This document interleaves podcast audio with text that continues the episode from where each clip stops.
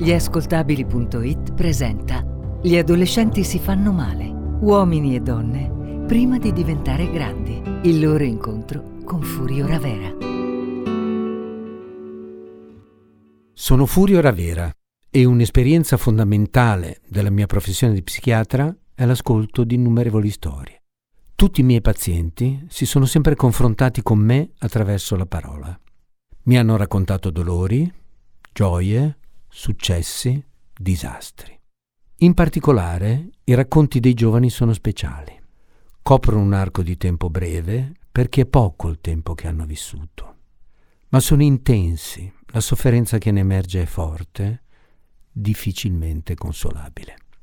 Per più di trent'anni ho osservato gli adolescenti farsi male, danneggiarsi nei modi più svariati, oscillando fra paura e rabbia, sentimenti che non conoscono o che non riescono a esprimere.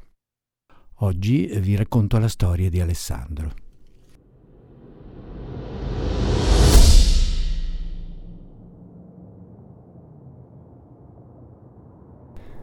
Mi ricordo di uno di quei...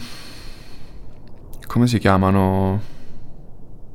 Colloqui, sì, i colloqui quelli che si fanno a scuola tra professori e genitori dei ragazzi. Solo che quello era uno dei colloqui delle elementari, uno, uno dei primi che uno fa quando va a scuola, e io ero andato ad assistere con mia madre.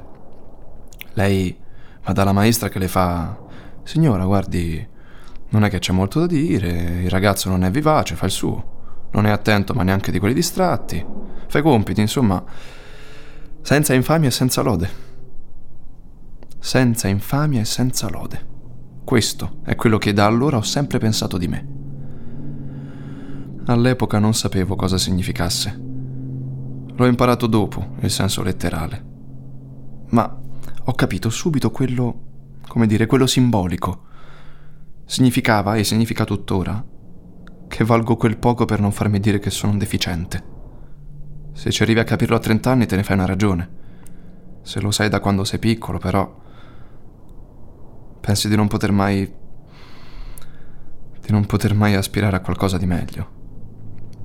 E questo è stato il motivo della mia, chiamiamola, chiusura. In fondo è sempre stato un figlio tranquillo, ma Alessandro non ci ha mai dato problemi, e invece... e invece... Preciso subito che le elementari, le medie e le superiori le ho superate senza particolari problemi. Ero uno di quelli che hai in classe ma nemmeno ti ricordi che c'è. Ha presente quei film americani dove c'è il figo, la reginetta di bellezza? Quelli super popolari, immediatissimi. Tutti sognano di essere come loro. Ecco, io non ero così. Ma sa qual era la cosa veramente drammatica? Che non ero nemmeno come quelli sfigati nerd con le camicie a scacchi e gli occhialoni, quelli che vengono evitati come se avessero la scabbia, no. Non ho avuto neanche questo tipo di narrazione. Ero proprio invisibile. Mi interrogavano giusto perché leggevano il nome sulla riga. Mi salutavano solo quando era strettamente necessario. Ma per il resto niente. Niente. Manco il privilegio di essere bullizzato. Ok, lo so, non è un privilegio, ma è una provocazione la mia. Dicevamo, finisci la scuola e inizio l'università. Il primo anno, l'inizio della fine. Mi sono, mi sono iscritto a filosofia, che a scuola era una delle mie materie preferite, una di quelle in cui provavo a fare sentire la mia voce, a, a dare opinioni, a condividere pensieri, anche se non interessavano a nessuno. Comunque, dov'è che eravamo rimasti? Ah sì, mi iscrivo a filosofia. Un disastro. Un vero disastro. Primo esame, gnoseologia, 18 strappato quasi a morsi. E vabbè. Secondo esame, estetica, rimandato. Terzo esame, storia della filosofia, segato, devo continuare? E da quel momento... Boh, è successo qualcosa. Mi sentivo umiliato. Preso di mira da qualcuno, incapace di pensare. Beh, puoi andare avanti comunque, no? No, questo non succedeva. E allora succede che inizio a isolarmi. Perché in silenzio nella mia camera mi rendo conto che sto meglio. La prima volta è successo un sabato sera, mentre gli altri sono fuori a rischiare a fare la loro vita e io invece nella mia stanza mi sento protetto da tutto quello che c'è per strada. La sensazione è tipo... Che ti tieni a fare le cose che ci sono fuori se in camera tua hai la fortuna di avere tutto? E allora ho iniziato a stare dentro. Avevo tutto. TV, ossigeno quanto basta e ovviamente il computer. Non ho bisogno di altro.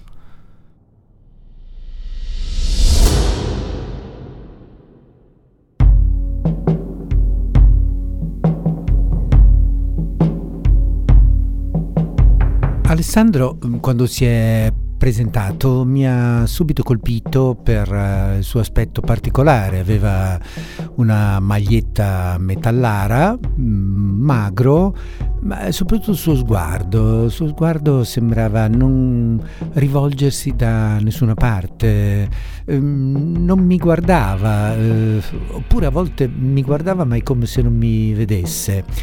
E mm, devo dire che il tratto mh, mm, era già quello annunciato un po' dal suo racconto adesso, cioè quello della invisibilità e del desiderio che non ci fosse nemmeno nessuno intorno a lui, perché in, questa, in questo fatto di trovare così confortevole la sua stanza, eh, dove aveva tutto quel che era necessario, beh, eh, quel tutto poi era rappresentato dal computer, eh, dalla televisione, da un impianto stereo, eh, sostanzialmente il tutto era quello per, eh, si potrebbe dire, dire che era l'attrezzatura di sopravvivenza per sopravvivere alla tremenda solitudine che aveva scelto di vivere.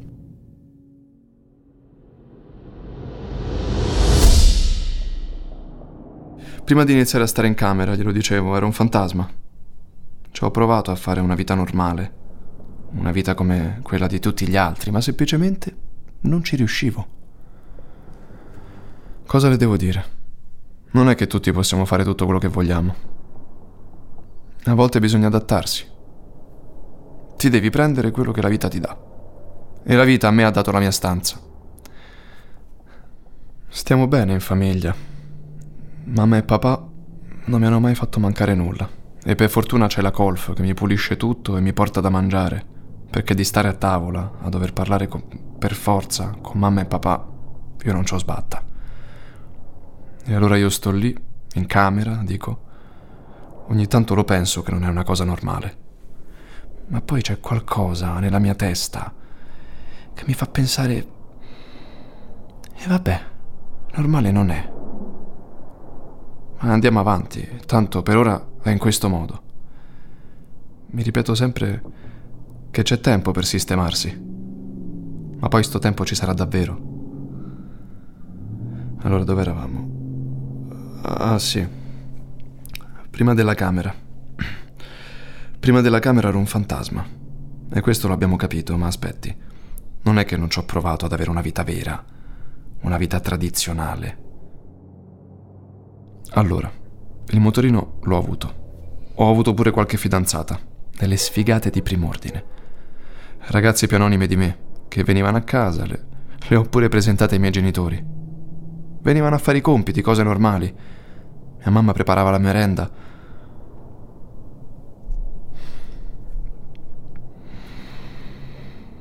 Non so. Forse sperava che quello fosse l'inizio di una vita normale per me. E invece guardi dove sono finito. Senza neanche capire perché. Guardi. Guardi in cosa li ho coinvolti. Ma io ma io proprio non ho voglia di continuare a campare come fanno gli altri, dottore. Mi basta la mia camera. Dottore, mi basta solo quello.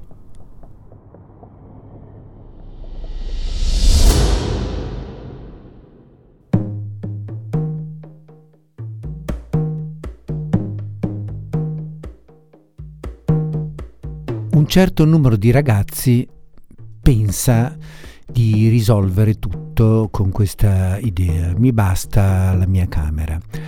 E Alessandro era uno di quelli, eh, era impressionante eh, sentire il racconto della sua vita perché mh, innanzitutto aveva invertito eh, la notte con il giorno, ehm, nella sostanza non faceva nulla, eh, tutto quel che faceva passava attraverso il computer. E anche eh, attraverso la sua immaginazione. Mm, le ragazze che aveva frequentato a un certo momento sono scomparse.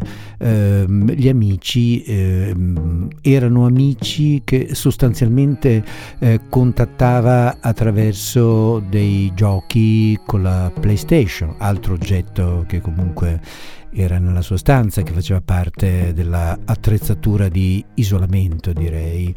Ehm, ecco, ehm, il fatto di lasciare il motorino, per esempio, fuori dal cortile, era già, eh, come dire, un sintomo del suo non sentirsi adeguato a stare insieme agli, agli altri ragazzi. Ora, noi dobbiamo considerare che una delle cose più terapeutiche per gli adolescenti è rappresentata dalla possibilità di confrontarsi con le idee di altri ragazzi coetanei, di sentire altri punti di vista, di costruire quella che ehm, eh, con una parolona insomma si chiama teoria della mente, vale a dire la capacità di immaginare cosa possono pensare gli altri eh, che hanno una mente anche loro, una mente originale, unica e potersi confrontare con questi, il che ha un effetto addirittura anatomico perché quanto più sono le eh, componenti, eh, le persone conosciute, tanto più si sviluppa la corteccia frontale, che è la parte del cervello eh, che ci serve per eh, controllare le nostre emozioni e soprattutto per avere dei, degli schemi di azione, scelte, valutazione, giudizio e così via, la parte pensante del cervello.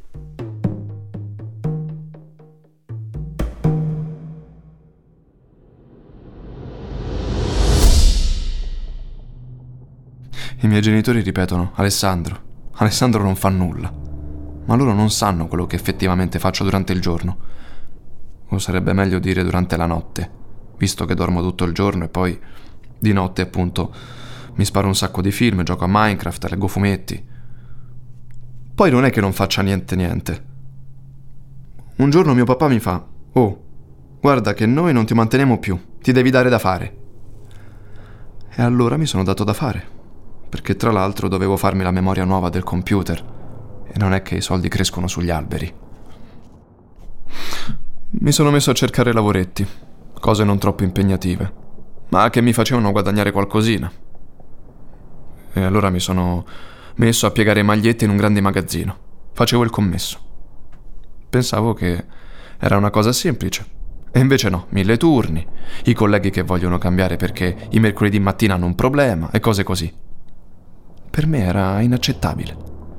E allora mi sono messo a sistemare computer, per amici, anzi, per conoscenti. Gli amici veri, fisici, chi li vede più.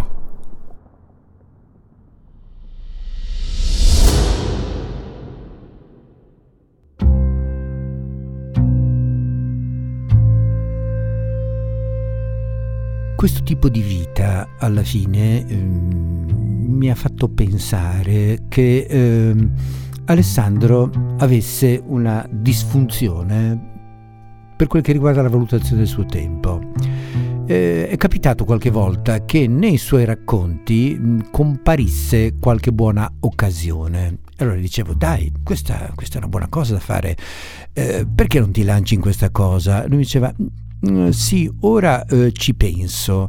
Eh, e avevo questa sensazione che lui veramente fosse proiettato in un tempo infinito, al punto che anche ingenuamente perché poi non è che ha avuto un gran risultato questa cosa, eh, gli ho suggerito di leggere La città degli immortali di Borges, ma eh, dove appunto ci sono questi bruti che vivendo in eterno eh, non si pongono il problema di cosa fare, tanto stando sdraiati in un tempo eterno qualunque cosa potrà accadere.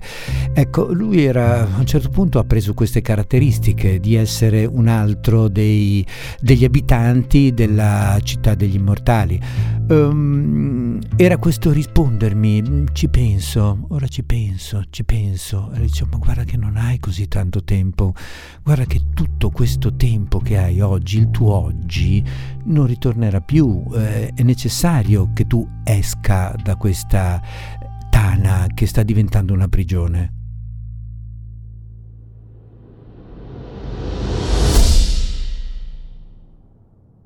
Dottore, a me la gente ha davvero rotto le palle. Ho scelto di vivere in questo modo e pace. Fatevene tutti una ragione. Non c'è un motivo. È un meccanismo della testa. C'è e basta. Arrendetevi, porca miseria. Cosa ci posso fare? Mi sento sempre giudicato.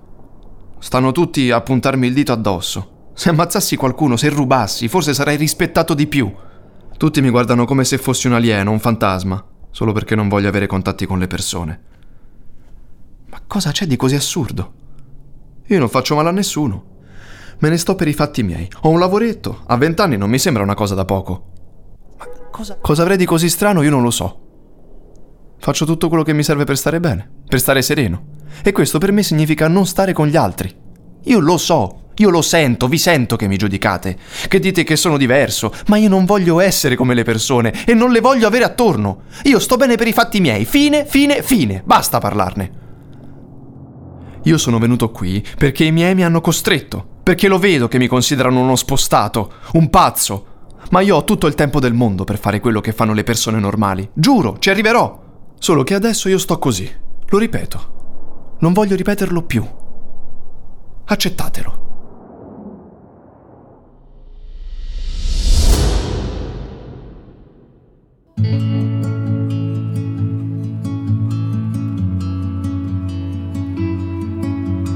Mm, la sindrome di Ikikomori eh, è stata mh, mm, definita così da quello che l'ha classificata. Eh, è una, un complesso mh, mm, sintomatologico che ha come eh, comportamento fondamentale e come tratto fondamentale quella del ritiro nella propria casa, nella propria stanza eh, questi ragazzi che hanno rinunciato a prendere contatto con il mondo esterno eh, ostinatamente vivono la loro vita eh, dentro la loro stanza che eh, diventa eh, in pratica un sistema chiuso.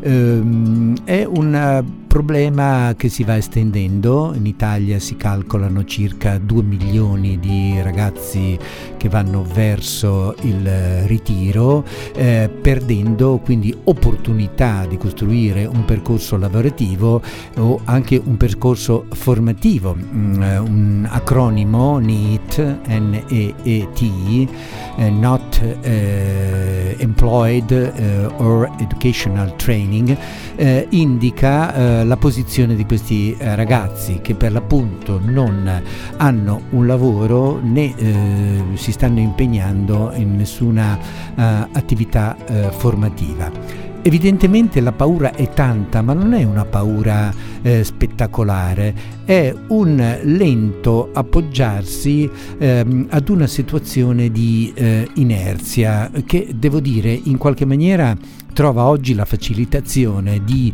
eh, queste attrezzature elettroniche che costituiscono un sostegno, una consolazione e al contempo anche un'illusione di contatto perché questi giochi eh, che avvengono attraverso la PlayStation eh, permettono una qualche comunicazione che è sempre eh, tuttavia una eh, comunicazione elettronica, non eh, si incontrano realmente questi ragazzi, però questo tipo di comunicazione permetteva di dire Alessandro ma io non sono isolato, io eh, parlo con i miei amici, facciamo lunghe conversazioni e dico di cosa parlate? E beh, eh, parliamo per esempio del gioco che stiamo facendo, degli sviluppi, ci sono alcuni giochi per l'appunto che prevedono la formazione di gilde, lui era entrato in una gilda, ci lavoramo, eh, lavorava molto ogni notte a rendere questa gilda sempre più potente e questo gli dava l'illusione di vivere veramente eh, una vita intera.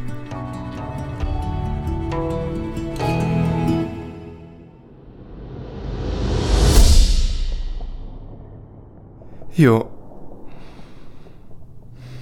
Non so come descrivere quello che vivo. A volte ci sono momenti in cui mi sento reale, che faccio cose normali tipo i miei lavoretti. E poi succede qualcosa. Qualcosa che mi fa ricordare quando ero bambino ed ero convinto che certe cose potessero accadere. Cose fantastiche. Io che volo, io che parlo, io che vivo bene in un mondo che poi a conti fatti io rifiuto.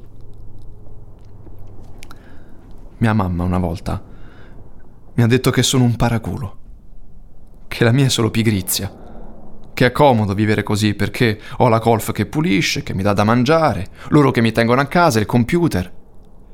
Lei, mamma dico, mi ripete, Oh, ma te la vuoi dare una svegliata? Vuoi capire che è arrivato il momento di vivere sul serio? Ma dottore, mi deve credere.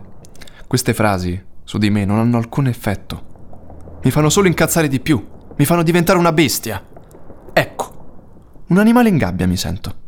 Ok che la gabbia me la sono costruita io, dato che la stanza è la mia e ci sono chiuso dentro. Ma non è questo il fatto. Mi sento un animale in gabbia perché tutti mi possono guardare da fuori, giudicarmi, a momenti lanciarmi pure le noccioline. Paradossalmente, le persone parlano di me più adesso che quando ero normale, come loro. Dottore, si rende conto? Dico io.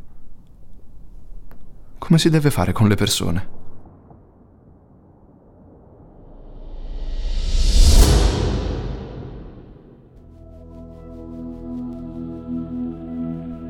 Cosa è successo a un certo punto della sua vita? A un certo punto è successo che i genitori hanno fatto un po' una specie di attacco al castello, cioè gli hanno detto guarda Alessandro questa eh, situazione deve finire, ti leviamo tutto, e una prima fase, siccome fra l'altro era una persona realmente non violenta, e eh, questo fatto che gli hanno tolto prima la televisione, poi gli hanno tolto la PlayStation, eh, lui continuava a eh, in qualche maniera consolarsi col computer, tolgono il computer, rimane il telefonino. Eh, con i giochi sul telefonino eh, dico ma insomma ti hanno messo proprio nell'angolo però questo non bastava è successo quasi magicamente che una sera è uscito, ha incontrato qualche amico, si è fermato a bere una birra, hanno naturalmente parlato sempre delle stesse cose e eh, in quella occasione ha conosciuto una ragazza che eh, in qualche maniera si è affezionata a lui e eh, lui attraverso eh, questa relazione ha ricevuto uno stimolo che lo ha spinto a uscire eh, sempre di più, progressivamente. Io l'ho visto qualche mese fa e devo dire che si è cercato un lavoro più concreto e eh, in qualche maniera eh, ha riconosciuto che la sua situazione era una situazione assolutamente intollerabile, era diventata una prigione. Fatto sta che ora eh, lavora, lavora, eh, vive la relazione con questa sua ragazza ed è molto molto consapevole di dover fare attenzione a tutte le forme di ritiro. Questa era la storia di Alessandro, quella di tanti altri ragazzi che soffrono.